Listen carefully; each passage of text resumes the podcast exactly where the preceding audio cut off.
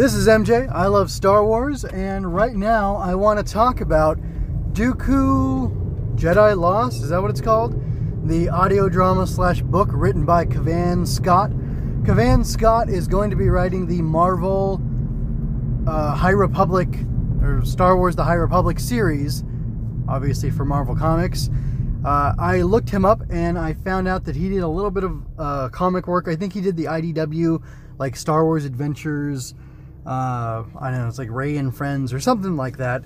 And um, just did a real cursory bit of research on his comics work, mostly because I figured, well, I just listened to a whole book of his.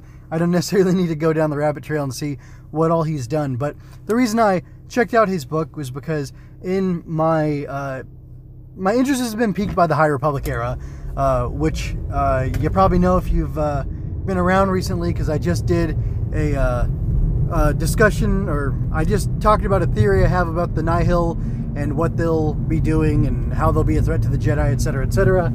And uh, it was interesting to me that as I was doing my research on him a little bit, looking at the Project Luminous announcement and the various different articles that were up on the Lucasfilm, or like really, it's the Star Wars website, uh, talking about all the authors who are working on the project together. Uh, I kind of, I you know, hit Control H or F. I can't remember what it is. Anyway, to find his name, and it almost seemed like if I read this correctly, he was the one who suggested the idea of what is it that makes the Jedi afraid. Although I thought I'd heard Kathleen Kennedy say that she said that, but maybe that's what got her excited about it. I don't know. Doesn't matter. The point is, um, I wanted to talk about him in context, and uh, I might do this for other authors who have been featured.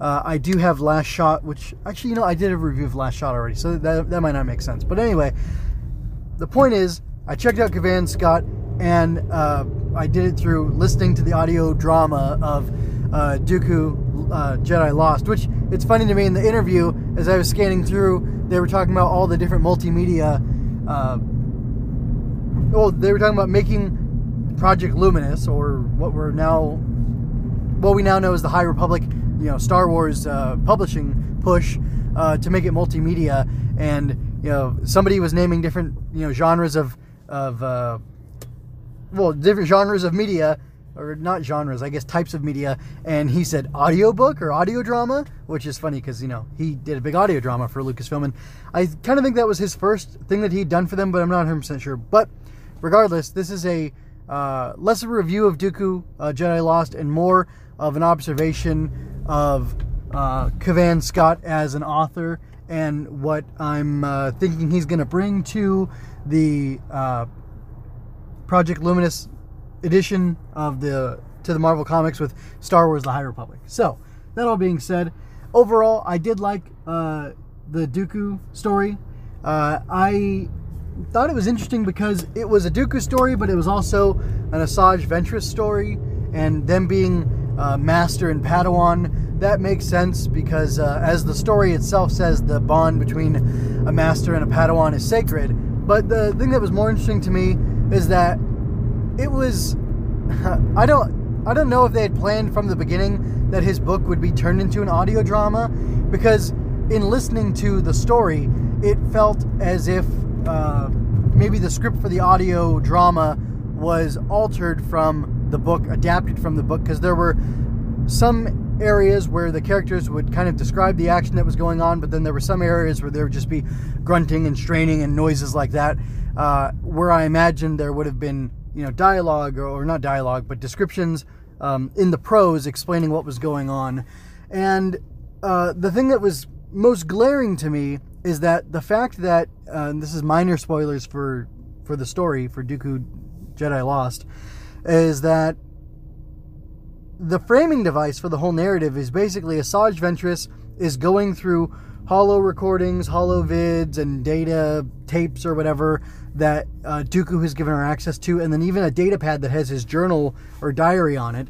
And she's going through all these things in order to relive her or to uh, gather information on a certain subject. But in order to do that, she, and therefore we, the audience, get to vicariously uh, live through a bunch of experiences that Dooku had that formed him into the man he is today. Uh, and that being, um, I don't know, at some point during his time as Darth Tyrannus, even though uh, it's unclear to me exactly uh, when the book takes place, but it's some time. It's probably well, it's right after. It's sorry, um, it's right before she, not necessarily right right before, but it's sometime before she has been revealed to Obi Wan and to Anakin, and in an interesting way. Uh, hold on, I'll circle back to that. Uh, put a pin in that. Something interesting. Uh, Tartakovsky. I'll just say that, and then I'll come back to it. Hopefully. Anyway, um, but it, the, the, whole thing is it, it's interesting because the the framing device is pretty blatant, and it kind of bothered me in some places. And then, uh, in addition, she is communicating with somebody throughout the whole book, and the nature of the individual she's communicating with is unclear to me, and I found it a little bit frustrating. I didn't. I, I don't enjoy it being left up to interpretation because whether or not the, the status of the person she's communicating with throughout the story is uh, pretty important because depending on where they are, let's say that, depending on where they are at the time that they're communicating with Asajj, it means it has very serious implications for the story, for Jedi lore, for the Force, and things like that. And I just. Uh, I was a little frustrated by that. So overall, I liked it. I felt sympathetic towards Dooku, and not his turn to the dark side, but his turn away from the Jedi, the Jedi Council, from Yoda, from the Republic, even. Um, you know, when we see Dooku, when we first meet Dooku, uh, he's ta- um, when we first meet him in a serious way in Attack of the Clones, he is talking to Obi Wan about how the Republic has been infiltrated by the Sith, how the Republic is corrupt, and uh, how terrible those things are. And those things are all true. And I think Scott did a really good job of turning the young, hopeful Padawan we meet in the story into the Count Dooku slash Darth Tyrannus who we know in the films and Clone Wars and all that stuff. So overall, I thought the storytelling was very effective. There was some dialogue I did not like. Um, on the positive side, though, we got to learn more about Sifo Dyas. We got to learn, or we were introduced to some older Jedi Masters who, uh, as far as I know, uh, I'm not. I really, really like Star Wars, but I like the core of it. Uh, I'm not as into the periphery of all of it, so I don't know if some of these are new characters or not. And I can't remember any of their names, but uh, it's probably because I was listening to it while I was doing other things, not, um, you know, reading the words off the page with my eyes where it could sink in a little bit better.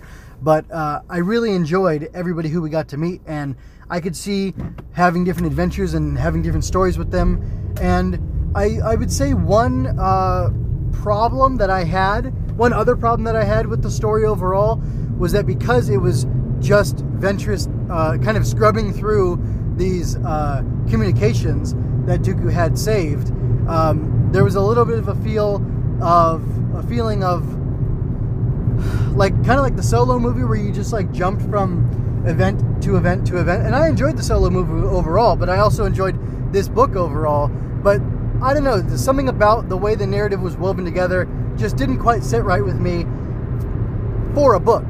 Now, I think for a comic book, because the, the audiobook was six hours, six hours and change.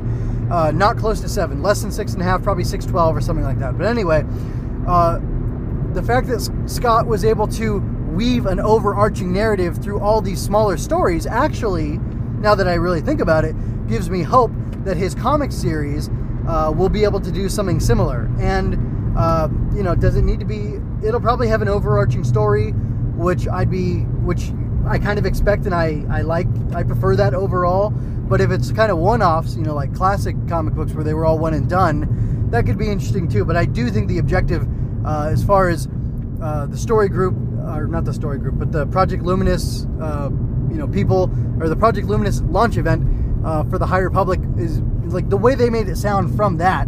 I think that we're going to get an overarching story that'll be interconnecting through the various forms of media. Um, but speaking of overarching forms of media and overlapping, uh, I thought that the book itself did a really good job of touching on other things. We, oh man, I don't want to spoil anything. Uh, let me just say there are connections to Master and Apprentice, the book that Claudia Gray wrote, which involved Qui Gon Jinn and Obi Wan Kenobi.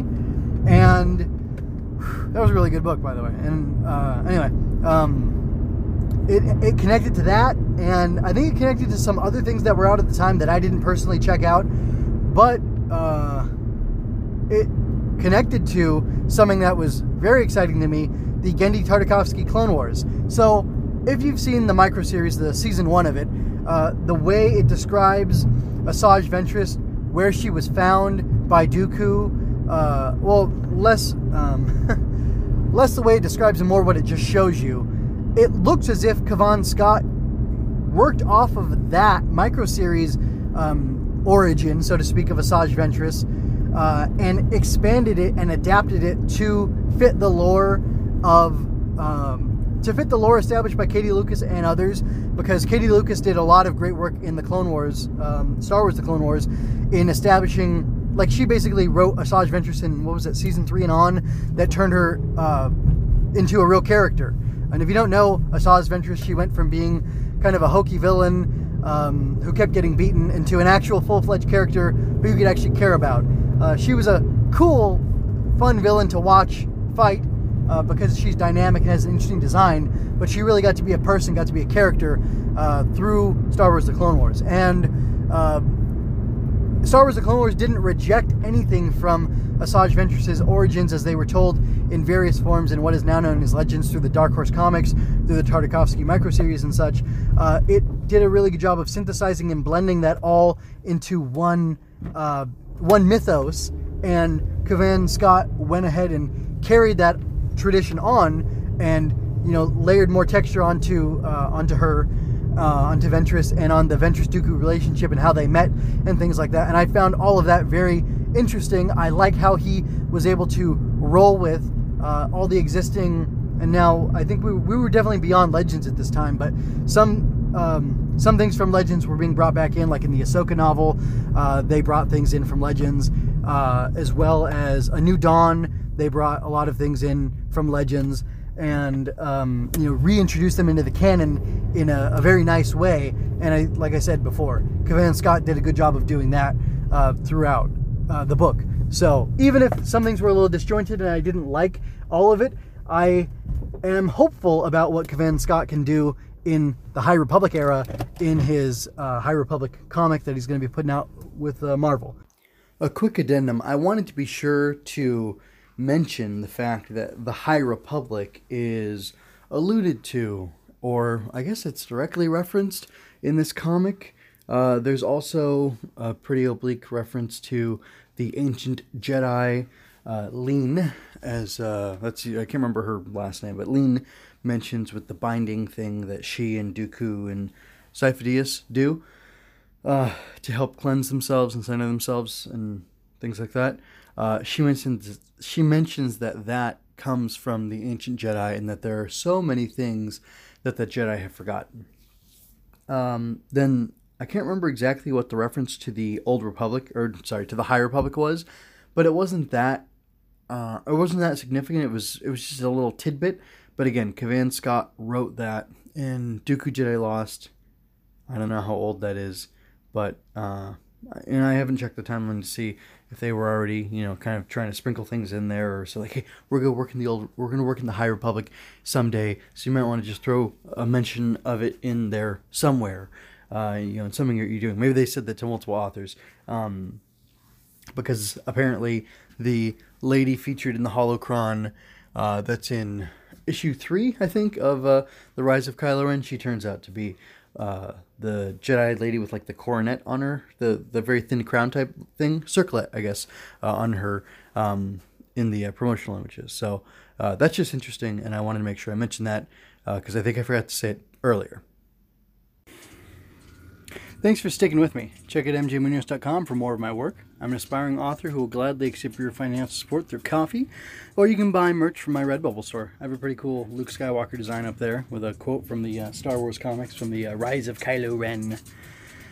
Swinging Through Comics, or uh, MJ Loves Star Wars, uh, which is hosted on Swing Through Comics, can be found on YouTube, iTunes, Google Play, Stitcher, and mjmunoz.com slash STC. Relevant links are in the show notes. If you had a good time, like and share this. Subscribe ring that bell to catch me next time I'm swinging through comics.